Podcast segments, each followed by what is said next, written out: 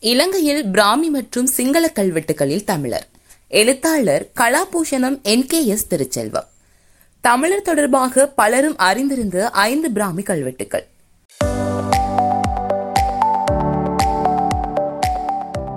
தமிழ எனும் சொல் பொறிக்கப்பட்டுள்ள ஐந்து கல்வெட்டுகளும் வடமத்திய மாகாணத்தில் அனுராதபுரம் வடமாகாணத்தில் வவுனியா மாவட்டத்தில் பெரிய புளியங்குளம் கிழக்கு மாகாணத்தில் அம்பாறை மாவட்டத்தில் குடுவில் மற்றும் திருகோணமலை மாவட்டத்தில் சேருவில ஆகிய இடங்களில் பொறிக்கப்பட்டுள்ளன. இக்கல்வெட்டுகள் பொது ஆண்டுக்கு முன் மூன்றாம் நூற்றாண்டு முதல் பொது ஆண்டு ஐந்தாம் நூற்றாண்டு வரையான காலப்பகுதியில் பொறிக்கப்பட்டவை ஆகும் தமிழர் எனும் சொல் பொறிக்கப்பட்டுள்ள இவ் ஐந்து கல்வெட்டுகள் பற்றிய விவரங்கள் கீழே கொடுக்கப்பட்டுள்ளன. அனுராதபுரம் புராதன நகரில் உள்ள அபயகிரி விகாரை பகுதியில் தமிழ் குடும்ப தலைவன் பற்றிய ஒரு பிராமி கல்வெட்டு காணப்படுகிறது. அபயகிரி தூபியின் மேற்கு பக்கத்தில் சுமார் முன்னூறு மீட்டர் தூரத்தில் சில கட்பாறைகள் காணப்படுகின்றன. இவற்றில் ஒரு பாறையில் கல்வெட்டு பொறிக்கப்பட்டுள்ளது. பொது ஆண்டுக்கு முன் முதலாம் இரண்டாம் நூற்றாண்டுகளில் அனுராதபுர நகரில் வர்த்தகத்தில் ஈடுபட்டு வந்த தமிழ் வர்த்தகர் குழு ஒன்று இந்நகரத்தில் ஒரு முக்கிய கட்டிடம் ஒன்றை அமைத்திருந்தது. வணிக குழுவினரின் அங்கத்தவர்கள் கூடி வர்த்தகம் சம்பந்தமான விடயங்களை ஆராய்ந்து கலந்து பேசி தீர்மானங்கள் எடுக்கும் ஒரு வர்த்தக அலுவலகமாக இது பயன்படுத்தப்பட்டுள்ளது.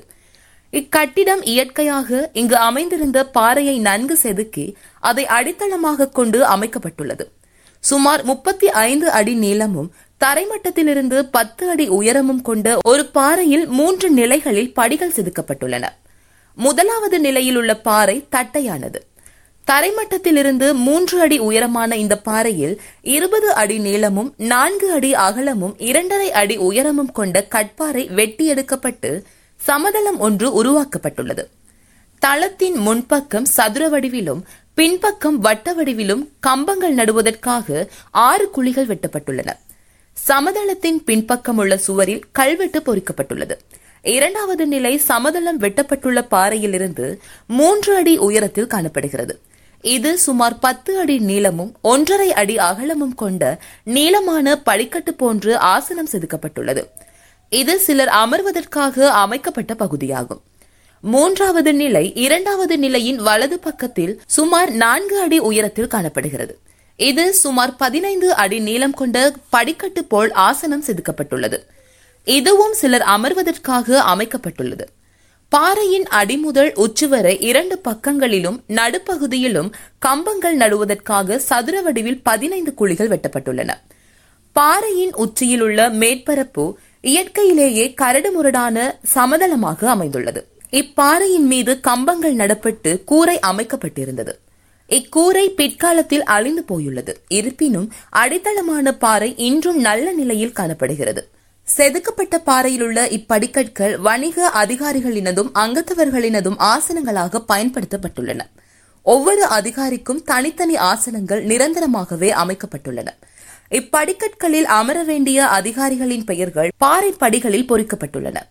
படிக்கற்களுக்கு கீழே பொறிக்கப்பட்டுள்ள பிராமி கல்வெட்டு ஒரு தமிழ் குடும்ப தலைவன் பற்றியதாகும். இக்கல்வெட்டின் வாசகம் பின்வருமாறு.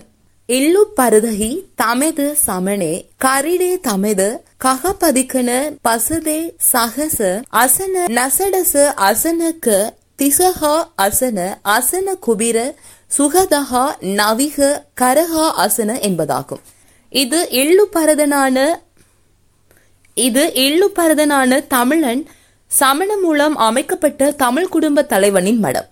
சகவின் ஆசனம் நடசவின் ஆசனம் க திசவின் ஆசனம் ஆசனம் குபிர சுஜாதாவின் ஆசனம் கப்பலோட்டி கரவனின் ஆசனம் என பொருள்படுகிறது. இக்கல்வெட்டு இன்ஸ்கிரிப்ஷன் சிலோன் ஒலிம் ஒன் என்னும் நூலில் தொன்னூற்றி நான்காவது கல்வெட்டாக பதிவு செய்யப்பட்டுள்ளது. இக்கல்வெட்டில் இரண்டு இடங்களில் தமிழர் என குறிப்பிடப்பட்டுள்ளது. தமிழன் சமணன் என முதலாவதாகவும் தமிழ் குடும்ப தலைவன் என இரண்டாவதாகவும் குறிப்பிடப்பட்டுள்ளது. இக்கட்டிடம் அதிமுக்கியத்துவம் வாய்ந்த தமிழர்களின் பாரம்பரிய சின்னமாகும். இரண்டாயிரம் வருடங்களுக்கு முற்பட்ட காலங்களில் தமிழர்களால் அமைக்கப்பட்ட கட்டிடத்தின் பாகங்கள் எதுவும் இதுவரை தமிழ்நாட்டில் கூட கிடைக்கப்பெறவில்லை. ஆனால் அது இலங்கையில் கிடைத்தபடியால் இது அதிமுக்கியத்துவம் வாய்ந்த தமிழர்களின் கட்டிடமாக கருதப்படுகிறது. மேலும் இலங்கையில் உள்ள தமிழர் பாரம்பரிய சின்னங்களில் மிக புராதன சின்னமாகவும் இது கருதப்படுகிறது. இதன் மூலம் அனுராதபுர நகரில் இரண்டாயிரம் வருடங்களுக்கு முற்பட்ட காலத்தில் தமிழர் வாழ்ந்தது பற்றி ஆதாரபூர்வமாக தெரிய வந்துள்ளது